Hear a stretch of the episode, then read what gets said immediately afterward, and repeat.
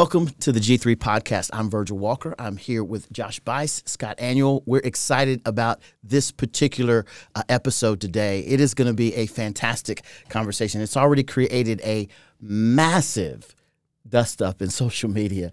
Um, I, I, haven't noticed. You haven't noticed no. that? Have you? Have, I've had other things to do. You've been pretty busy, right? A little bit. Stuff to do. I get it. That is absolutely the case here. In fact, we've got a, a lot of things happening, particularly as it relates to our national conference, which we want to invite you to. Uh, it is the G3 2023 National Conference. Uh, it is all about the doctrine of the sovereignty of God. Uh, it's one that you won't want to miss. It's going to be here in Atlanta, Georgia. We don't want you to miss it. Come be a part of this incredible event. It's a biennial conference, it happens every other year.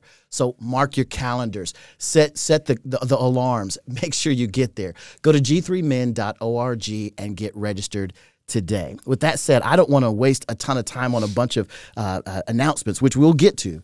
Uh, but really, I want to jump into uh, an important conversation uh, today. It's not, it, it, hasn't gone unnoticed uh, that the issue of Christian nationalism is, you know, is at the fore. Mm we're talking about it. There, there are writers who've written about it, uh, things that have been said about it, and I, am one of the things that I love about about what we do here at G3 is we don't race into conversations.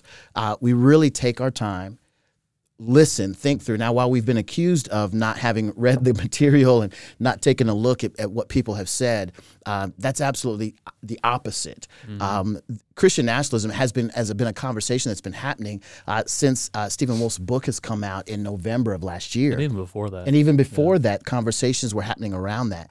Uh, but now it's kind of it's kind of bubbled up, and now that that G three has taken a stand on this issue um, it looks like the, the conversation has kind of reached a, a boiling point. Um, I, I want to toss things to you, Josh, and just kind of, you know, maybe even have it talk through a little bit of w- how we did what we did. Uh, and I know a lot of people are talking about what we're against, but perhaps even have a conversation mm-hmm. about what we're for. Mm-hmm. Yeah. Uh, so as we tease, tease this out and, and talk about it, uh, I'm gonna I'm gonna throw the ball to you and let sure. you jump into it. Yeah, well, everything we do within G3 Ministries, obviously, you men know this, is for the purpose of glorifying God and for the strengthening of local churches. So if we're writing an article, we have that aim and that intention in mind. It sort of undergirds everything that we do. So if we're having a conversation like this in a podcast, or if we're having a conference or a workshop, or if we're you know publishing articles, then it's always going to be with the goal of strengthening God's people.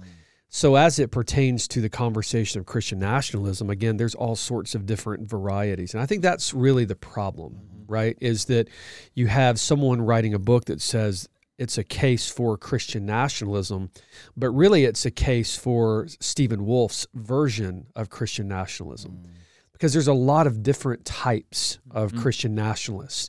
When you start thinking about, you know, the the political sphere, you have you know all sorts of strange things like in the article that i wrote on the the differing shades of christian nationalism mm-hmm. which can be found on the website we sort of walk through some of those different forms.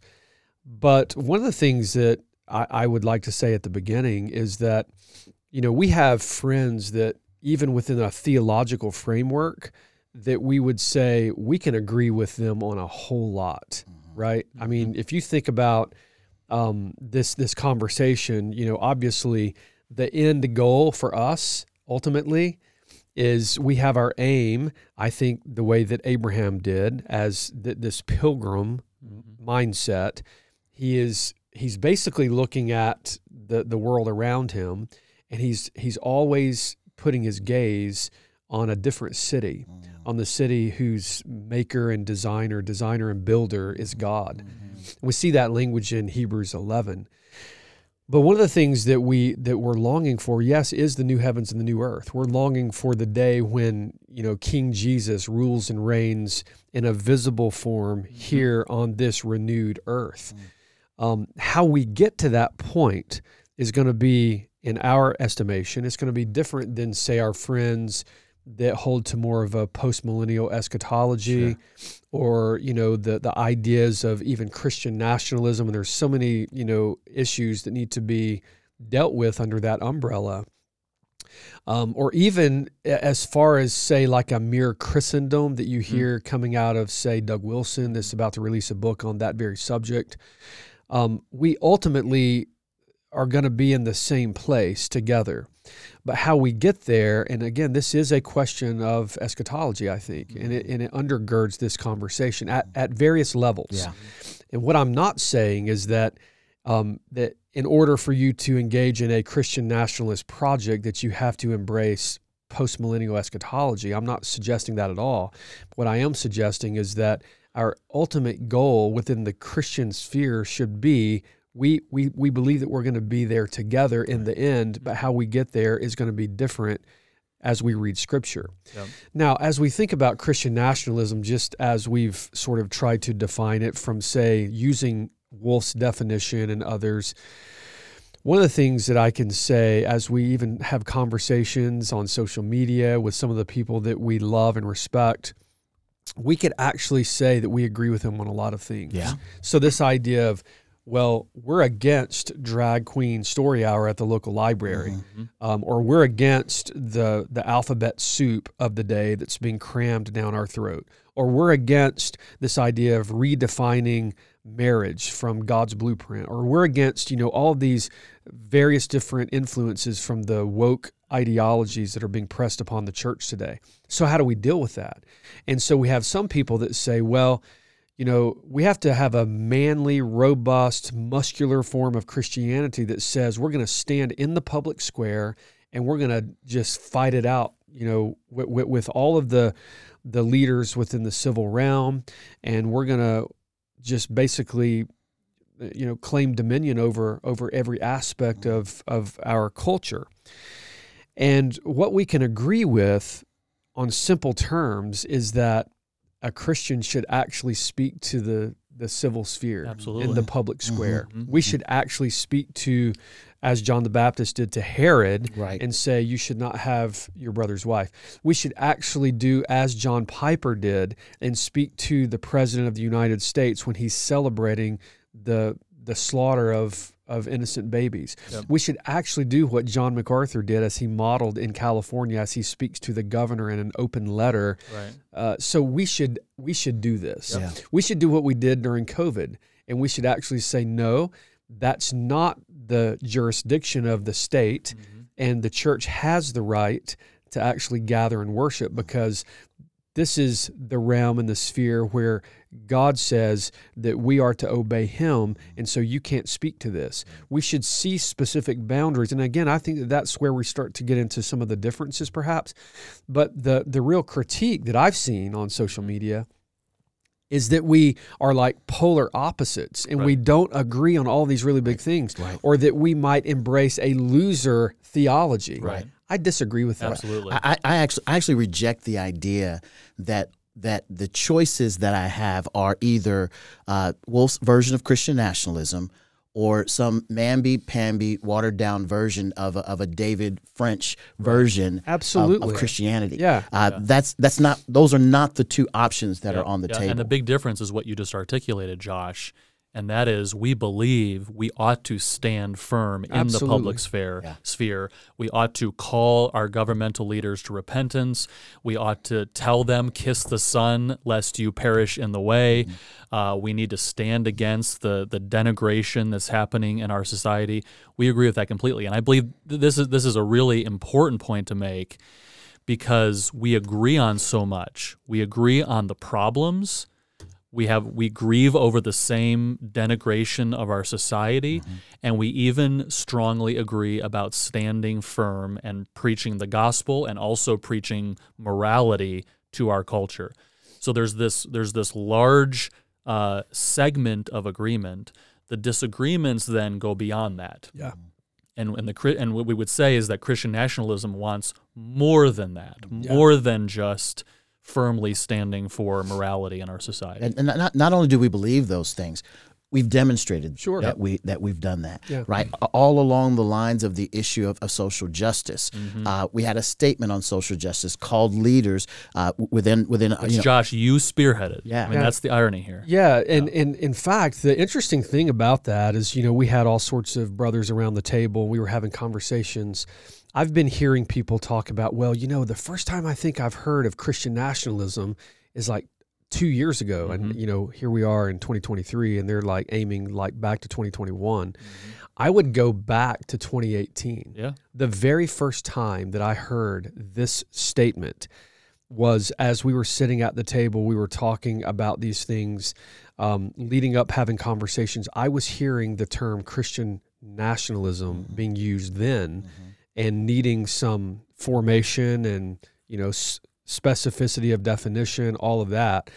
But that's when I first heard it, was back then. Mm. And so, uh, again, it wasn't on my radar screen in the sense of the way it is now, in a, in a sort of a movement or, you know, this this popularity that we're seeing today. Yeah. But yes, we have not been those who you know shrink, shrink back, No. Right. and you know crawl up up under pews and just pray, "Come quickly, Lord Right, Jesus." right. That's not our approach to Yeah. dealing with problems in the public square Yeah. we're willing to take stands against abortion and to try to pass bills, uh, you know, that that would basically uh, outlaw all abortions in the state of Georgia, which we were leading in that Right. charge, to try to figure out ways uh, to even bring about justice for all, which would actually mean that those who engage in abortion are actually going to have to, you know. Uh, be punished as a result of this. It's, it's equal protection. Equal. Yeah. pro- we want the So- equal protection for the for the lives of the unborn, uh, as we do for those of us who walk around every day. Absolutely. So again, this charge that we have, or that if you anyone that stands against this specific form of Christian nationalism um, has a loser theology that should be, you know, in the same equation as Russell Moore and Tim Keller and Right. David French, I would wholeheartedly disagree with Right. that Yeah. statement. And, and let's clarify this too, because I think a lot there are a lot of there are a lot of Christians out there. They love they love this country. Yep. They're patriots, and they hear the term Christian nationalist, and they think, oh, that just means Christian patriotism. I believe nations are good. I want the best for my nation. I love my nation over other nations. You know, all of that.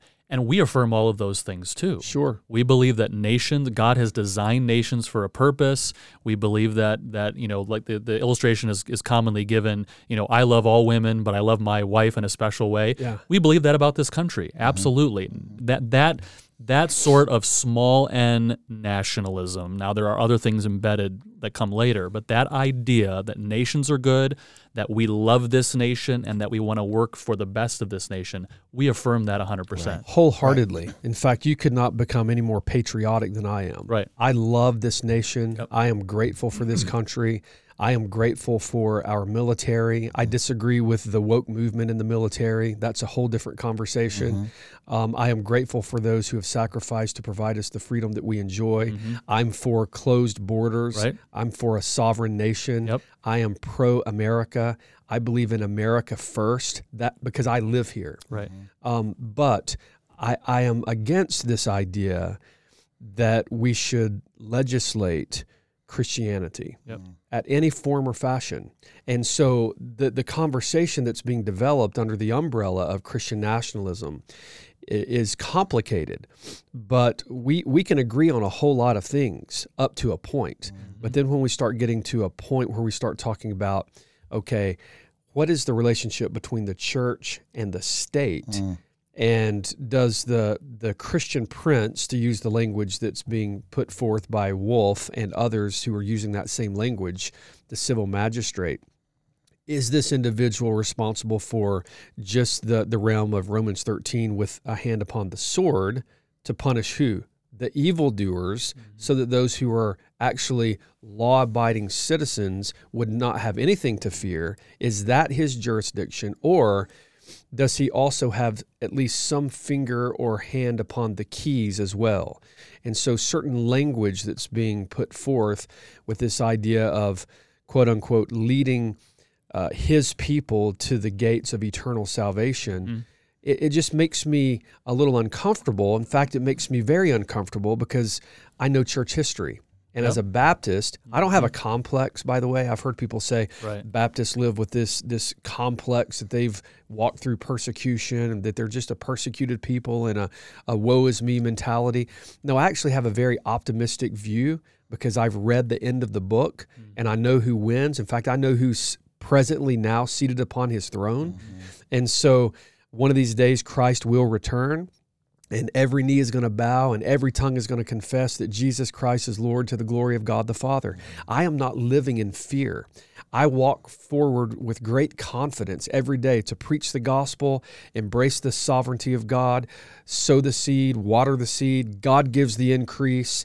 Um, but again, this idea that there's this this overlap at some level with the civil magistrate with regard to the the church makes me uncomfortable because I know what happened to John Rogers in 1555 at Smithfield. I know what happened to John Bunyan with the Puritans uh, in Bedford, England. I know what happened to Hugh Latimer and Nicholas Ridley and the Oxford martyrs in the streets of Oxford. I know what happened, you know, to you know all these people throughout church history when you start looking at how the state church relationship is conflated and then really the question becomes at this point who gets to determine what version of Christianity is Christianity? Yep. Yeah. That that's a big that's a big point, and and you you try to there, there's not a lot of specificity for for example in Wolfe's book on that question, and you start pressing these advocates for Christian nationalism, and and they don't give an answer. Like who who gets to decide? Uh, if you know, I've heard people say, well, we we want a standard where you have to be a Christian in order to serve in public office. Okay, but who gets to determine what those qualities are? Because frankly, here here's a point. Uh, every president, every U.S. president in my lifetime has claimed to be a Christian. Yeah. So who gets to dec- now? We all would say Biden is no Bible believing Christian, but who gets to decide that? And that that's where where you get this con- conflating of church and state. There, there's got to be some sort of then church council that approves who gets in and who gets out. How do, how do we work those things out? There, there's no actual answers to those sorts of Yeah. questions. B- b- before we even get there, I want to go back to something that, that you said, Josh, which is you know the, the issue of of, of the of, of nations, nationalism. Are, are we unpatriotic? Are we not? Uh, Are we not for America? The, the reality is we, we have been, are, and we've demonstrated that. Uh, I'm someone who's who's worn the uniform of this country. Uh, I've spent 12 years of, of my life committing myself to uh, being willing to put myself in harm's way to defend the Constitution of the United States. I did that with great pride. Yeah. Uh, there, there was no shrinking back. No, you know, woe is me, or or this America. I can't stand for this America. I did it under presidents I agreed with. I did it under presidents I disagreed with. Right. I, I served under under Clinton uh, as well as uh, uh, under under um, uh, who was it? Uh, Bush, Bush the first, and and and on the backside, uh, the, uh, uh, W. It sounds like they, a, a king designation. They Bush, got King Bush the first. Bush the first, yeah. Yeah. The first Bush, the second Bush.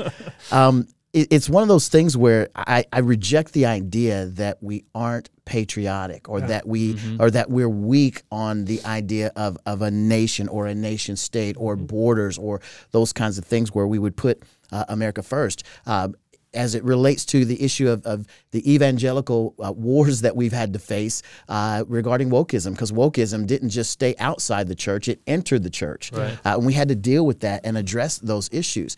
Um, when I thought about what I wanted to do with the, with the back half of my life uh, in coming to G3, my thought process was I want to spend the rest of my remaining days that, that, that God gives me by His grace wor- working toward, arming toward, e- e- educating, encouraging, and equipping a local churches, Yeah. and seeing God's glory made manifest in the people of God everywhere that this ministry would touch. Uh, as such. I didn't come here thinking, "Oh, I, there's a political aim.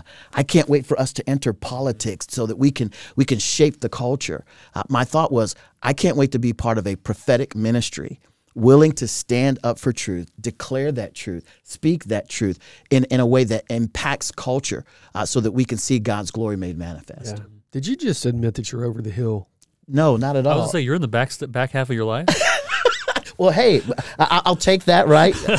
we'll, we'll, see. We'll see what that looks like. But listen, I'm, I'm prayerful for, for 30, 40, 50 more years of oh, ministry. Okay, I got you. All right. Yeah, yeah. yeah. I'm, I'm, I'm, with you. Yeah, I'm yeah. You. I'm hopeful okay. for that. But. No, I agree with you, Virgil. Um, you know, not with that part, but um, I, I agree with you in the sense of you know, look, G3 consistently aims at strengthening local churches. And so, what does that look like? Well, that means that there are going to be times when we're going to have to take unpopular stands. Mm-hmm. We're going to have to say hard things, and we're going to try to do so with as much charity as possible. Right. We're going to try to do so with as much uh, love and compassion as we possibly can, even with friends that we love and disagree with yeah. on these matters. Yeah. But the reality is, we love this nation we're for you know America, but at the end of the day, we have to be honest and ask ourselves the question, which I think you know our friend James White has done a good job of teasing out these these complexities in his in his dividing lines recently is you know we're we're basically not really ready to get down to the to the brass tacks mm-hmm. of this project yet mm-hmm. because there are some really really big hurdles that have to be overcome in order for this to work. Absolutely. And so, one of the things that I think we need to be honest about, and this is my personal position. If you guys disagree, this is not necessarily a G3 organizational, you know, position, um, but but I do think for the form of Christian nationalism that is being put forth in the public sphere, mm-hmm. this being you know championed by people like Wolfe and others, for it to really be successful, I think requires several things. One would be um, ultimately for it to be truly successful, I think it rests and is driven by a certain form of eschatology that I think is most consistent with. I'm not suggesting, in fact, Stephen Wolfe has already said that he is not post millennial. He sure. actually holds to an amillennial position. Um, but I think to be most consistent, it would it would it would necessitate a post millennial eschatology. Mm.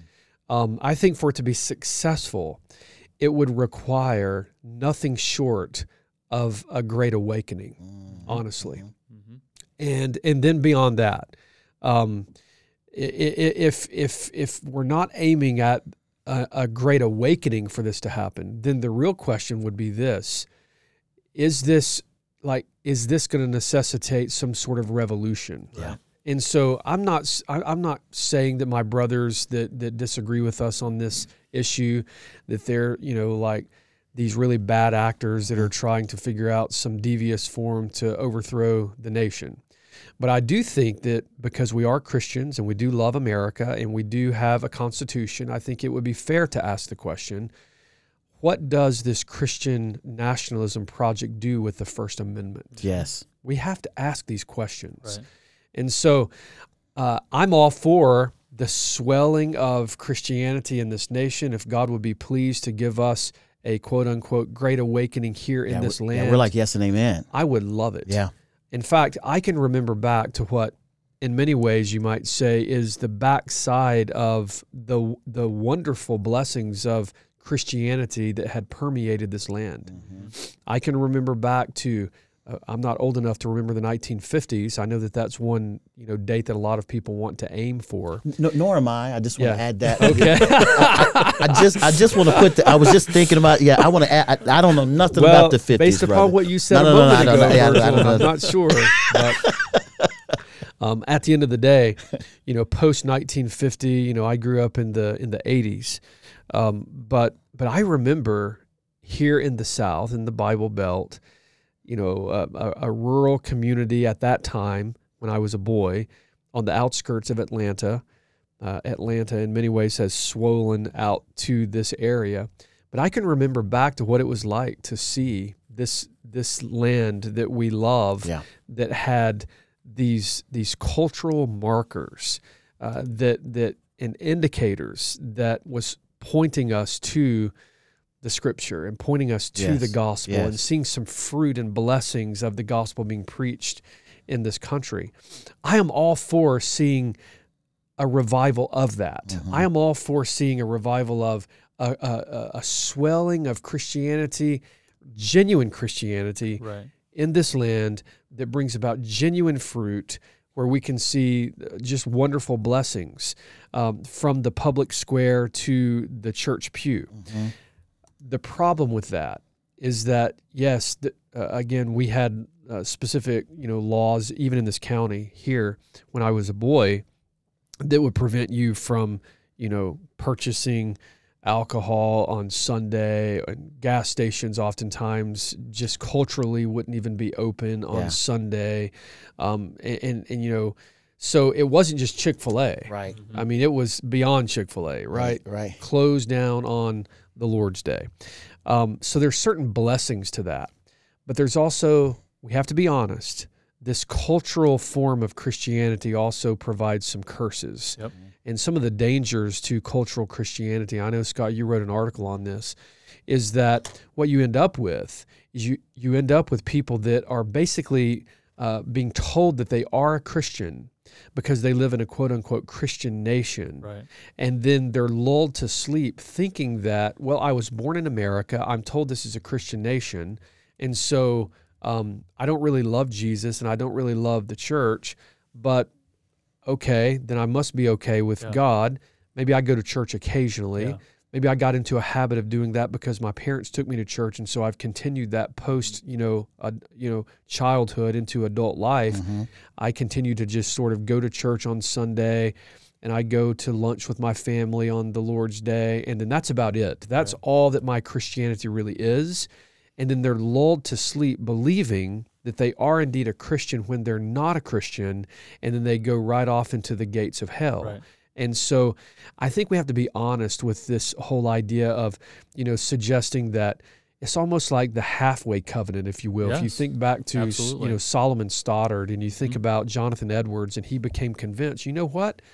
My grandfather was wrong and I shouldn't be allowing pagans to actually take of the Lord's table in in in hopes that it's going to influence them to actually become a real Christian. Right. Right. So I'm going to stop that. Well, it, it resulted in you know good theology, a massive controversy, and it cost Jonathan Edwards his job as a pastor Right. of that church. Mm-hmm. Right. But if we approach this form of Christianity on a national scale, I think what we end up with is we end up with that sort of problem, thinking that, well, if you just legislate this sort of thing and make people say that they're a, a- a Christian because they live in a Christian nation, then I think what you end up with is, you know, this idea, well, we can just say that those cultural things will influence them Right. to become a real Christian. I think that we're fooling ourselves. Yeah, absolutely. I mean, you, you pointed out earlier the there the eschatological uh, underpinnings of some of this, but there's also uh, some theological issues with regard to Baptist theology versus Presbyterian theology. And as Baptists, we we believe you don't call someone a Christian until they have professed faith in Christ Right. you don't baptize them until after a profession of faith, right? It's a theological, biblical argument, and and there's really parallels to to this to this issue with Christian nationalism. Uh, if I'm I'm right with you, Josh. I mean, the, you know, the question is, I wrote this article about you know the, the the blessings of Christendom. I affirm those. There are undeniable blessings, like you were talking about. Uh, you know, I'm asked the question, would you rather live in Mayberry or in Portland? Well, of course, I'd rather live in Mayberry. That's not the question. There are definitely definite blessings. there, there wa- there weren't that many black. Was there a black person in Mayberry? well, there's, there's an interesting question. I just- Uh, was- but do, do we know a black? Was there a black person in Mayberry? I'm trying. I watched the show. I don't remember that there was a black person in Mayberry. Yeah.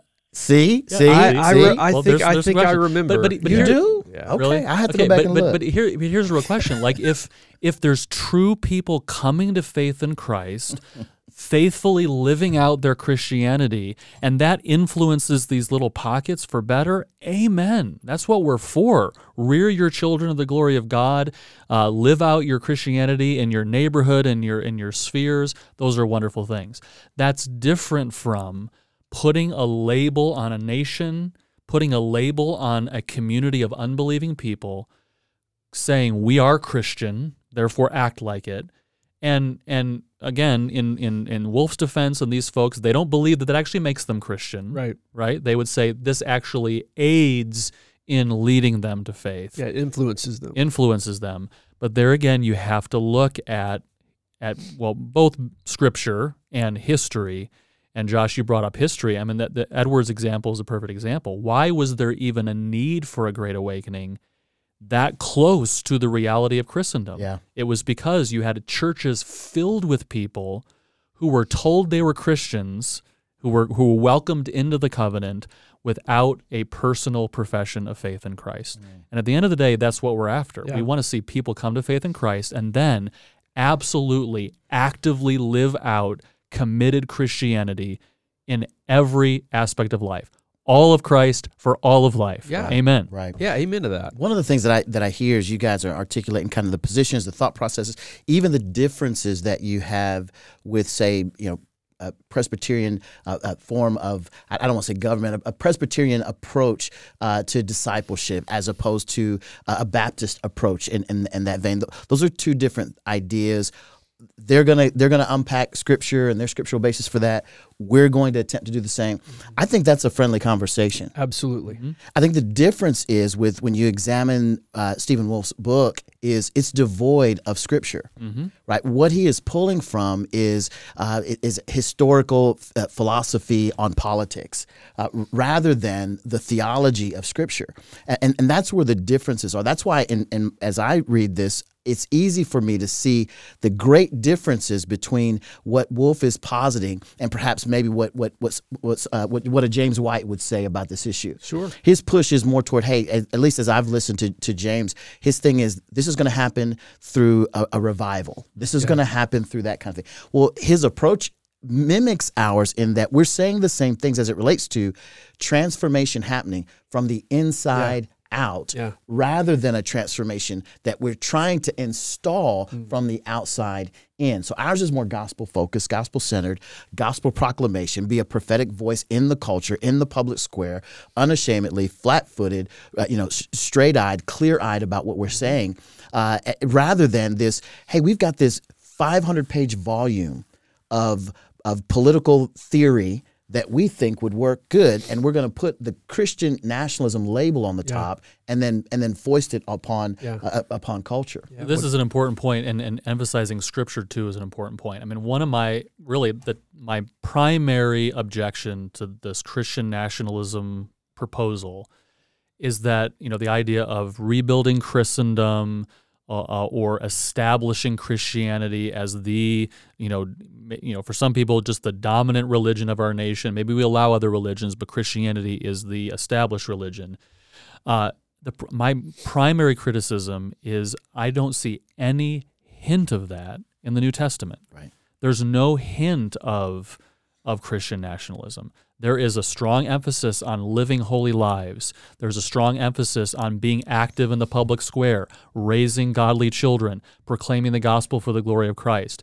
But but you don't find any hint of this idea of of building Christian nations or or or conglomerations of nations into Christendom uh, that we find in history or that is being proposed in Wolfe's book or even some of these other uh, arguments. You just you, you don't find it. What you find is an emphasis on Christian faithfulness. And again, the Christian nationalists agree with us on that. They want Christian faithfulness. We want Christian faithfulness. We're in agreement on that. But this idea of building Christendom or establishing Christian nations, that's what I just don't see any Yeah. any argument. I understand the theological argument, for instance, of Yeah. postmillennialism or even Wolfe's sort of philosophical theological arguments.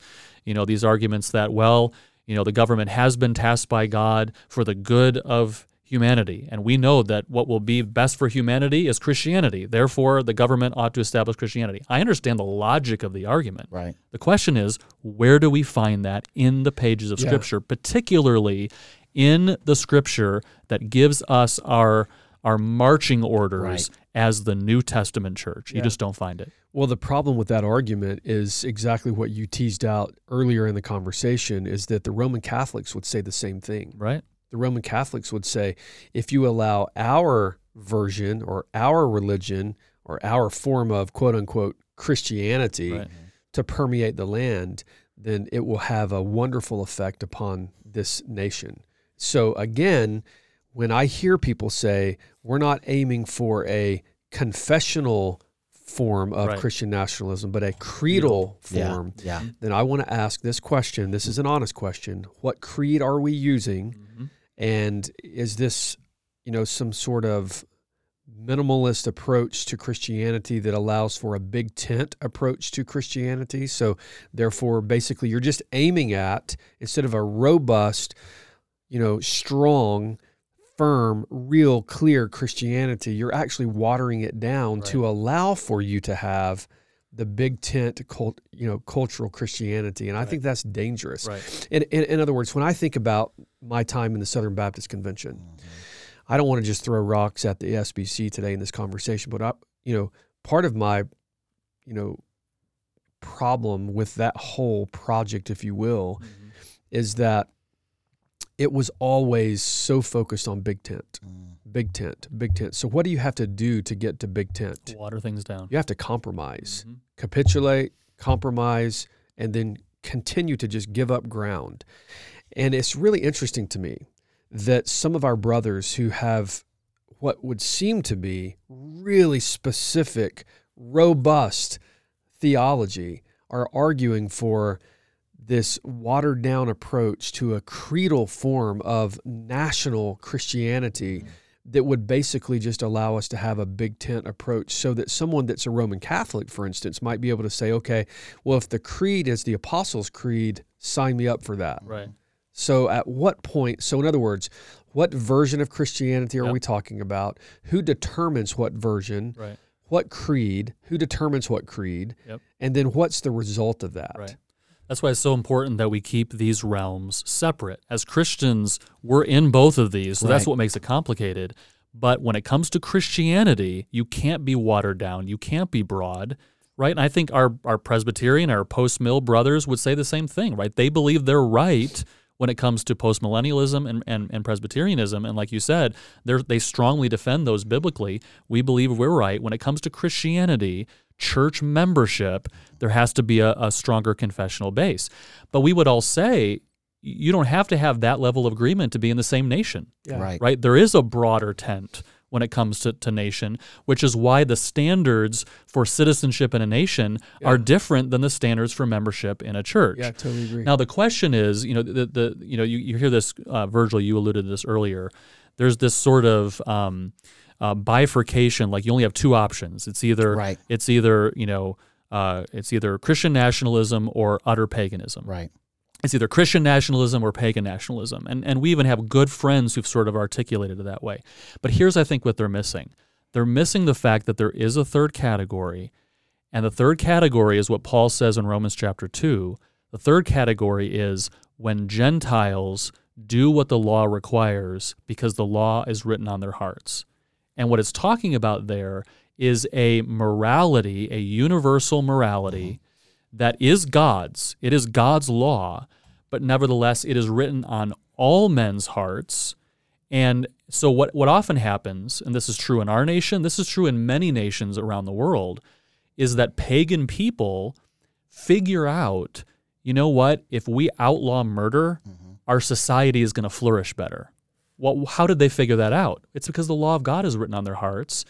Uh, it, it, to put it in sort of um, even ironically Bahnsen pre- presuppositional categories, they're borrowing Christian Christian capital. They're borrowing from actually the the true worldview because it's written on their on their hearts, and they're figuring out, well, this is what makes this is what makes societies flourish. Uh, and you know, C.S. Lewis makes this point in, in both Mere Christianity and the Abolition of Man all all successful nations throughout history have had a certain level of morality that is put into law. What is that morality? It is it is morality that maintains peace and stability in the civic realm.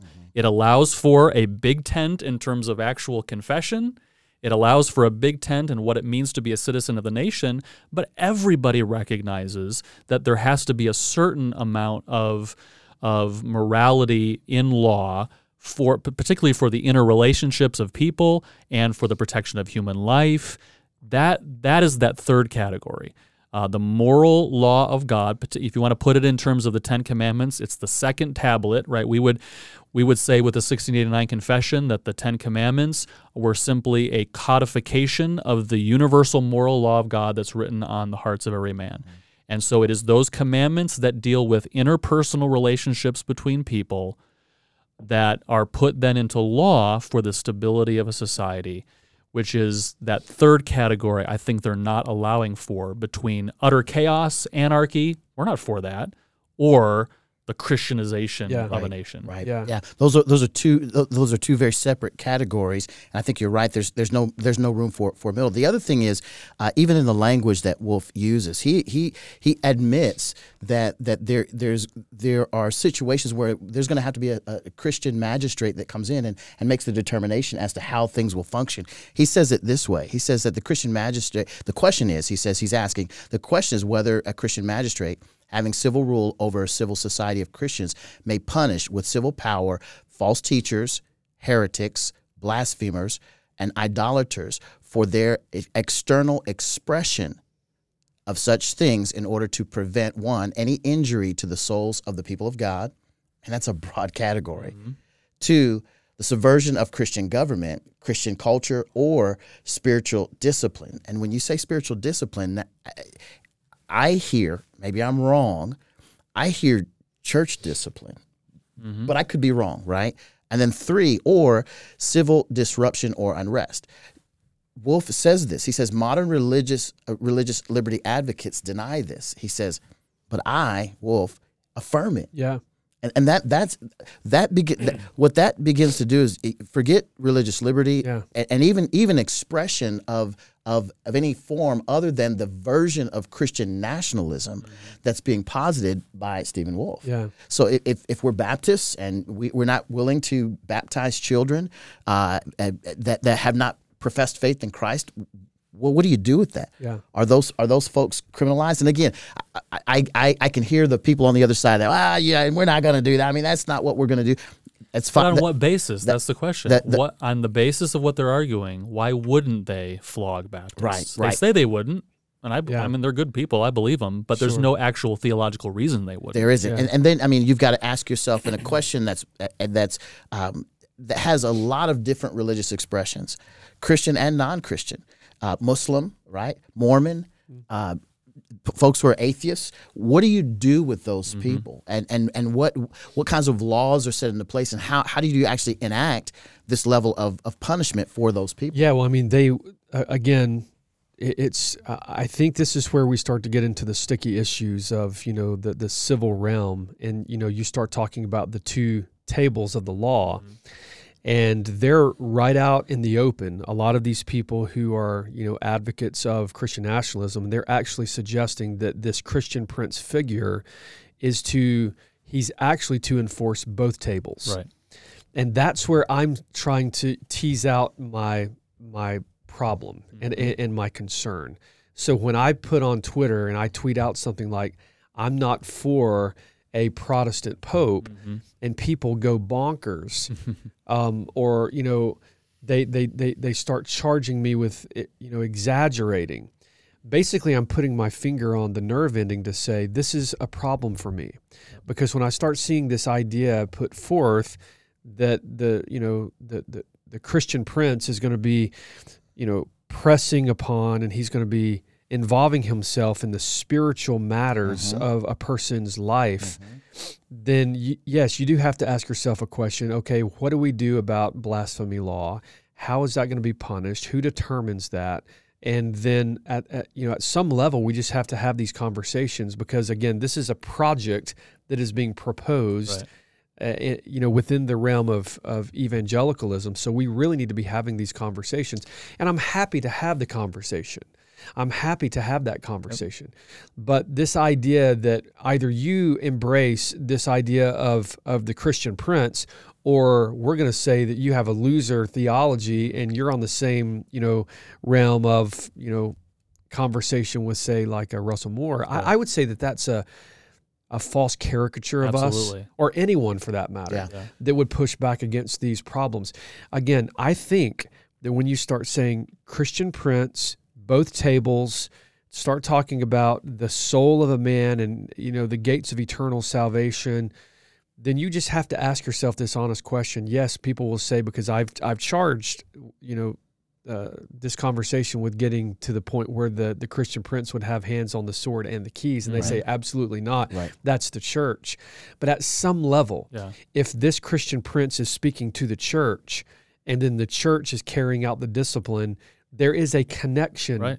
Even if it's one degree of separation, It's there called is a con- sacralism. there is a connection to the keys that I'm uncomfortable with. Yeah, Yeah, yeah, absolutely. yeah. And people ask, you know, where do we get justification for this idea that government ought to enforce the second tablet and not the first?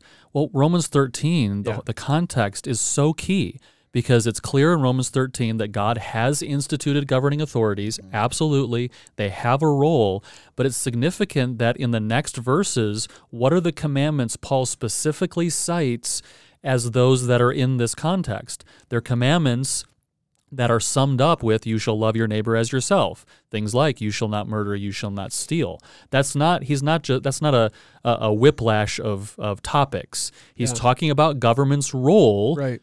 Given to it by god and then he moves directly to for the purpose of keeping this love between neighbors neighbors this this uh, peace and stability in the civic sphere in this present evil That's age. right. that is the government's role. Yeah, and so you know you have people that want to give examples and say, well, you know what happens if someone in your church commits a crime, then you're going to have both the the the civil sphere and the church sphere, both authority figures are going to be engaged with that individual at different levels, and I would say yes and amen to that. right exactly. If someone is abusing children and we find out about it in the life of this church, we don't say, well, we're going to take six weeks to go through church discipline to the point of excommunication before we call the authorities. We call the authorities day number one. Yep. Because we understand that there is this separation between the civil sphere and the church, but at the same time, this person that's a member of this church is also a member of this state Right. and this nation as well. And so we have to understand the balance that's there. And it's a beautiful thing, I think. A- And, by the way, if someone in our congregation murdered someone, Yep. right, we would deal with that from a spiritual standpoint. Yes, but we would. don't have the authority of capital punishment. That's right. that authority has been given to the state. So there's there. You know, th- this is why it's complicated because yeah, there are connections, right? The heart manifests itself in action, and so it gets messy. Yeah. But at the end of the day, the church has jurisdiction over the spiritual realm, which of course involves how we live. The state has jurisdiction over these externals, which are manifestations of the heart. That's why it's messy, but still, it's important. We're th- this is part of the problem. We're we're unsatisfied with the messiness. We want utopia, right? And I do too. Like I long for a Christian nation. I long for utopia. I long for this perfect union of church and state. And you know when that's going to happen? When the king is visibly on his throne, Absolutely. ruling with a rod of iron. Absolutely. I can't wait for the day, Yeah. right? But we live in a sin cursed world right now. So we have to operate as God has designed for us in this present evil age. And scripture tells us what God has designed. we, we don't this we age. don't need a Christian prince. Right. We need Jesus Christ, the King of Kings, to return. Yeah. Uh, that's what we long for, Yeah. uh, and and that's that's not what's being posited currently. With with I mean, I, I don't see Christ anywhere uh, as a as a as a as a launching point, as the point that we're pushing toward. Uh, even even in the in that we're proclaiming the gospel so that people can can experience more of, of His grace, His love, the, the, the full manifestation of the of the of the of the gospel transformation that's supposed to take place. We don't see that anywhere uh, in, in in the writing of of Stephen Wolfe, and it's it's it's sad. I, again, I keep going back to this is political theater. This is this is political theory. Uh, I, I didn't. I, I'm not mistaken when I say both of those words. Uh, this is this is not uh, substantive from a biblical framework uh, for us to follow. One of the things I think about as I listen to this conversation unfold is that um, I think about the purpose uh, that we do what we do here at G3. You know, it is for for the education, equipping, and encouragement of local church pastors. Uh, as I'm watching this conversation take place right now, it's taking place uh, you know, in, in the public sphere to the degree that you're on Twitter. Right uh, in, in the public sphere, in, in, in, the degree that you have a podcast platform, or that you have, uh, you know, the ability to kind of through some social media process to engage in the debate. The reality is that the vast majority of local church pastors are sitting at home going, "What in the world are you talking about?" Like they're trying to figure out what's happening, and all they hear is a term, Yeah. Christian nationalist, and they're thinking, I'm Yeah. a nationalist. I'm a Christian. Yeah. Sign me up for that. Absolutely. I love this nation. I'm a patriot. Absolutely. Yeah. And so they- they're not they're not delving into the, all of the nuances. And so when when we come along, when G three comes along and says, "Let's pump the brakes, let's let's pause before we get a whole you know gallery of people armed and ready to go take do battle. Let's pump the brakes a bit and go through this thing line by line." folks are coming at us like we're you know we're we're we're the demons. We're we're against uh, the things that God is doing in our nation, and, and I, I just I a I reject that. Right. Um, B I I think it I think this issue, as many that come along the that come along our way, requires precision and thoughtfulness uh, and theology attached to it. And and not knee jerk reaction. Absolutely. And, that, and that's what that's the biggest danger here, right? We all hate what's going on in our culture. We have stood against the CRTI woke movement. We have stood against uh, abortion, against the transgenderism, against homosexual quote unquote marriage. We're against those things. But the answer is not to respond using the same tactics, techniques, and power grab that that our secular opponents are, are actually doing. And and here's here's the reality, right? Josh, you alluded earlier that a lot of people I, I've heard I've been listening to a lot of you know podcasts, interviews, panels, presentations on Christian nationalism, and almost every one of them will say something like this. I didn't even hear this term until like a year and a half ago. Mm-hmm. Well, the question is, where where did it who started the conversation? And I think if you start to dig, what you find is it's actually coming from the secular left who are pushing Christians to the degree, trying to manipulate well meaning, God fearing Christians to react in what could become violent and revolutionary ways. I don't think any of the leaders are saying we ought to do that, No. but there are a lot of people who are getting angry about transgender story hour. Rightly so, getting angry about what they're seeing, and they're being manipulated by the secular left to respond with violence. Yeah. And that's where the whole Christian nationalism conversation was actually started. Yeah. And now Christians are sort of jumping on, trying to read, redefine things, trying to articulate things in, in a post mill per- perspective, for, for example, uh, and, and really falling into the very trap that's been laid for us Yeah. That really could become very dangerous going down the road. I, I, I wrote an article a, a little bit about that that alluded to this reactionary movement Yeah. That that we're witnessing. And and, and I kind of I kind of looked at it and said they're taking on they those who hold to Stephen Wolfe's version of Christian nationalism. They're really picking up the playbook from the woke left. Um, it, it really struck me. In fact I, I, I, I challenged them with with this. I said many would contend that the struggle for social justice and the propagation of Christian nationalism share no similarities. And I, I absolutely disagree. Uh, both are responses to feelings of subjugation and powerlessness. Each seek a top down government facilitated remedy for their concerns. Both are willing to cede authority to the government for the benefit of their respective peoples. Both parties recognize that constitutional powers, such as the First Amendment, must be constrained to advance their cause. And so, what we're seeing is, and and and, and I get it, uh, and and I'll just I'll just be I'll speak plain English here.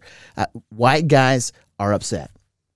you know what I'm saying? I mean, mm-hmm. and and and I get it. Right. Every time they turn around, they're being bombarded with a flurry and a flood of, you know, you're the cause for this, you're the cause for that. You know, white guy's getting up going to work every day, and all of a sudden he recognizes there by, by the time if he turns on the radio in the car, he's to blame for 20 disparities that are being faced by every other person in the world that he mm-hmm. had nothing to do with. Mm-hmm. And and now he's he's mad Yeah. right? I mean, this is a this is a natural response to that kind of outrage and backlash. And so here here it comes. Uh, you know, two years in, three years in, at November 2020, 2022, at post George Floydian culture, we get Wolfe's book, and hey, we're going to be Christian nationalists. I think you were right.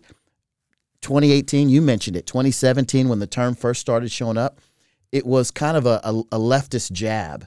Right. It was just a pejorative. You know, you know, those old Christian nationalists, and what they meant was those old white guys. Yeah. Mm-hmm. That's that's what was Those really white meant. patriots. Those, yeah, Yeah. those those Yeah. white yeah those those white evangelicals Yeah. even right. So so that was that was the language around it. And so you know you, you either embraced it and said that's not me. I don't care. You're not going to call me a racist and get away with it. So so so it kind of got left alone for a bit. And now after three years, five years of getting beat up. You know, uh, Stephen Wolfe comes along and says, "I'm going to cape this up. Yeah. You know, I'm going to put my cape on. I'm going to tie up Christian nationalism around my around my neck, and, and let's let's roll."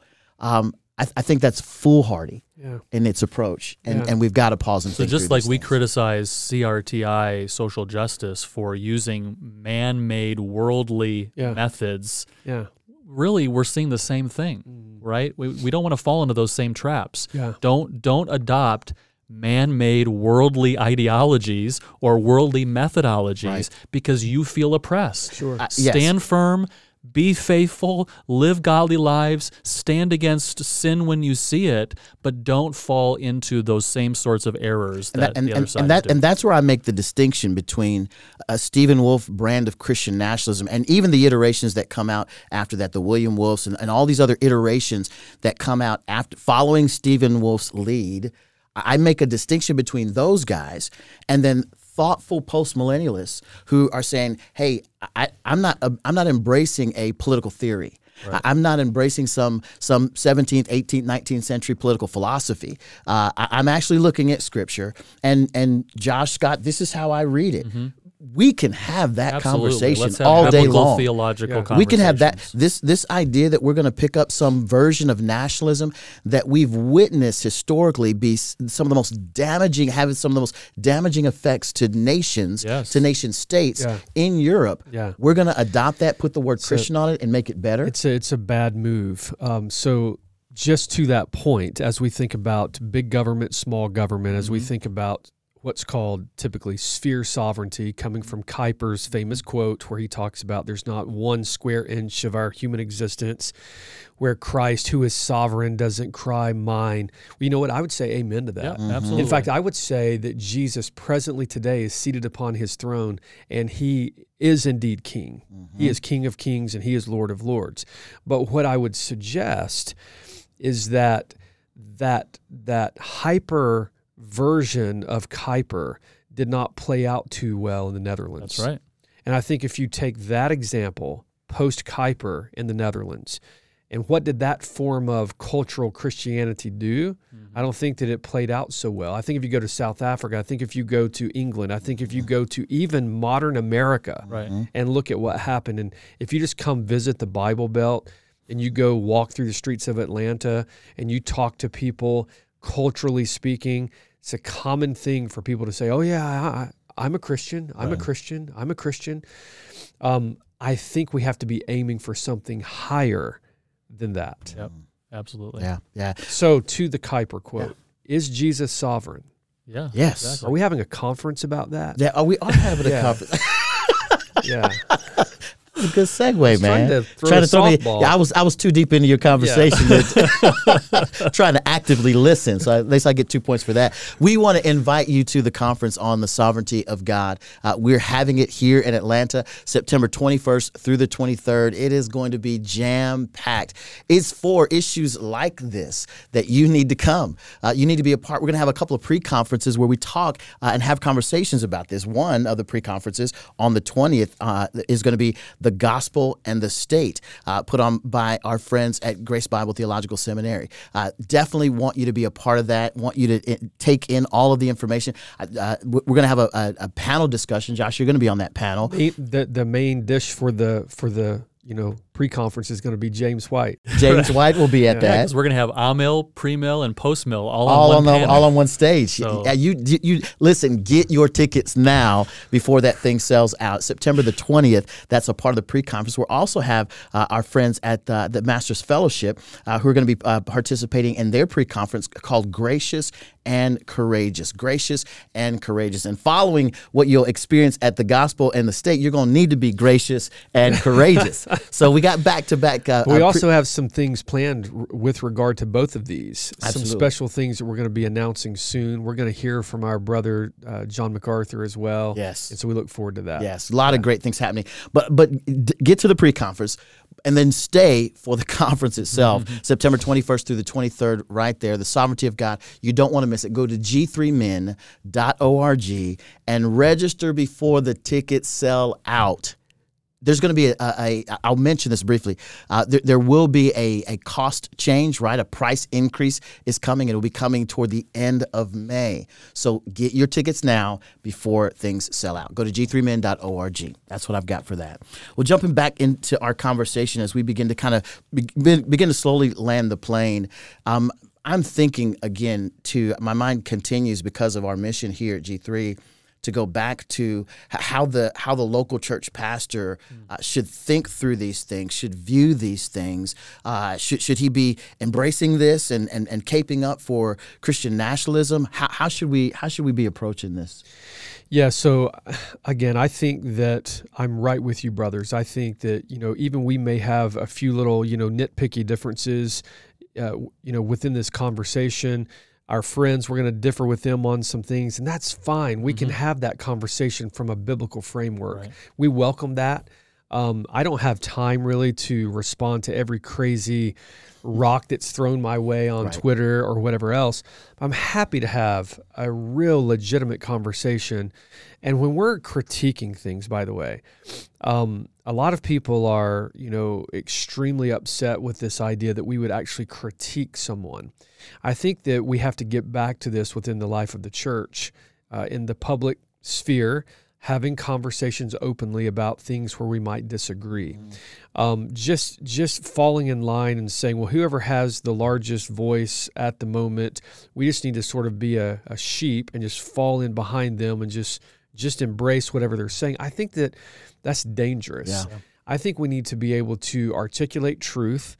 We need to be able to read and discern think through positions, see if something, you know, meets the test according to the biblical standard. Mm. Where it doesn't, be honest about it.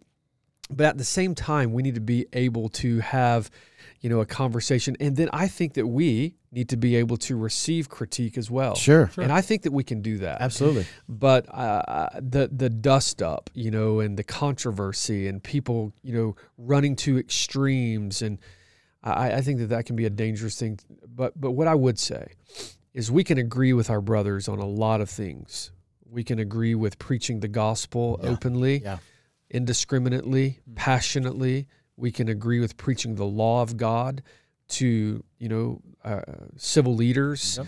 We can agree with preaching the gospel to civil leaders mm-hmm. and demanding that they bow the knee now to Christ Absolutely. because one day they will bow the knee That's to Christ. Right. We would agree with that. We would agree with protecting children from being butchered. Mm-hmm. We would agree that we disagree with uh, the the whole uh, homosexual agenda and the LGBTQA plus whatever the latest alphabet soup might be of the day, mm-hmm. we would agree that we need to stand up and protect children mm-hmm. who are being handed over to the state to be lawfully butchered without parental consent.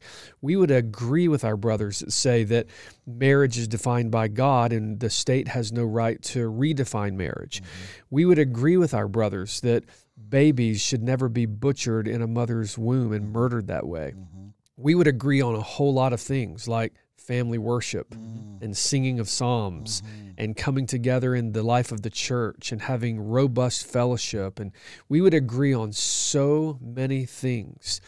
But where we disagree, I think it's worthy of a conversation. Yeah, absolutely. Because these and, are very important issues. And, and what you're stressing there, the, the you know, rearing godly children, family worship, faithfulness in church the, these are the ordinary, regular things of Christian faithfulness that God has prescribed. And, and part of my concern is that those things almost get overshadowed by this grand, triumphalist, national, political sort of discussion. I mean, that, that's my message to pastors. Preach the gospel, preach Christian faithfulness to your people. And this is the message for all Christians under the sound of our voice live godly lives, mm. be faithful. Don't underestimate the value of your human vocation for the glory of God. Don't underestimate the value, you know, stay at home, homeschool mother of rearing godly children for the glory of God. mm That matters. And and and you know, some pastors might say, well, you know, it really motivates people if we if we put this on a sort of grand eschatological national scale. Okay, but but that's that's sort of pragmatism then. No, mm-hmm. we ought to, you know, people say to what end? To what end should we live godly lives? For the glory of God. Right. Right? Is that is that not enough? right. Live mm-hmm. godly, holy lives for the glory of God, for the good of his people, and for the salvation of his elect. Yeah. That's what should motivate us to live publicly holy lives to the glory of God. Yeah, I, I totally agree. I, I, I want to add this too because I, I know, uh, Josh, I know you, you won't go here. You're not one to defend yourself regarding this. Uh, I just want to say that what we do at G3 is different. Um, every everything that we do is placed through a grid. Uh, there, there's a rubric that we're going to use to examine things. Uh, we don't just kind of wake up one day and think, oh, what's that latest thing on Twitter and kind of put our hands in the winds and say we're gonna that's the position we're gonna take. We talked about this for months before we engaged. We we, we this is a conversation that we've had from us the charge that hey you, you, you haven't read the book. Well, yeah, we've read three the of book us have read all multiple times. 470 some pages. We've pages. we, we've looked at we've examined all of these things and critiqued them and and and if, if the charges you haven't read, my thing is you're probably not being clear.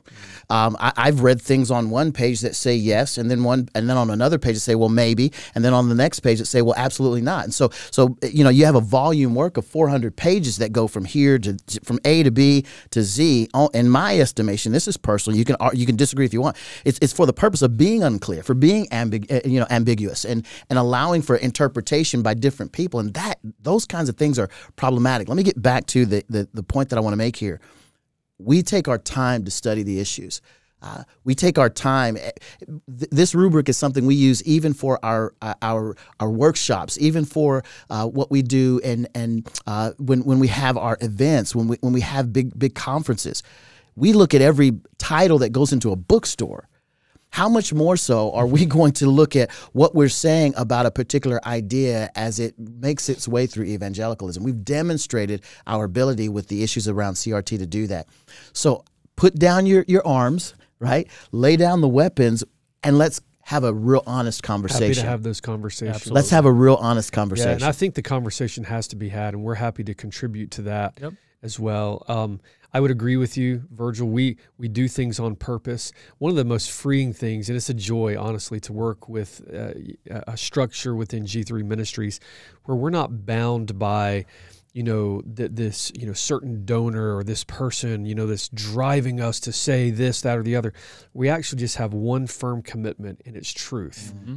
And so at the end of the day we're going to speak truth to the issues of the day. Mm-hmm. And if that's the social justice, the latest social justice framework or ideology, or if it's something like Christian nationalism, where it's closer to the front porch and within the family mm-hmm. Mm-hmm. conversation, where it's not so much like we're aiming at the bad actors as much as we're aiming at people that we think are in error on something. Mm-hmm. So, not heretical, right. but in error on something that we would say we just disagree on this and we're disagreeing on the basis of a theological framework Yes. and foundation. Mm-hmm. So yes we're not bound by external factors. We're not trying to look at see which way the wind's blowing. Mm-hmm. We're actually just saying what is truth and we're going to stand upon the truth Absolutely. of God's word Absolutely. And again, we're, not above above error or missing it, and we right. and we'll be honest about that when we do. Uh, but there's a seriousness uh, by which we we operate and take things, and so I, I, I definitely want to make that point. As I as I look at, at notes and time and all of that, I know we're about to land the plane and, and, and close shop. Scott, Josh, anything that I've missed that we need to cover in this particular episode? No, I think it's been a good conversation, brothers. I've enjoyed the talk. I want to encourage all of you who are listening to read the articles that we've referenced, take time to process and think through this issue. It's an important issue of the day. It's probably going to be fleshed out more and more as this is a project that is being proposed uh, within the realm of evangelicalism, which would have an impact upon you as a believer uh, and upon you as a citizen of this nation that we call America. So, um, as always, we encourage you to persevere in the faith, to build your positions upon God's word. And then to continue to serve God faithfully for the glory of God. Thank you for joining us for this edition of the G3 podcast. Uh, join us next time. Before you leave, I am going to ask you to like, subscribe, to share this podcast with others. We appreciate it greatly. Look forward to having you next time on the next edition of the G3 podcast.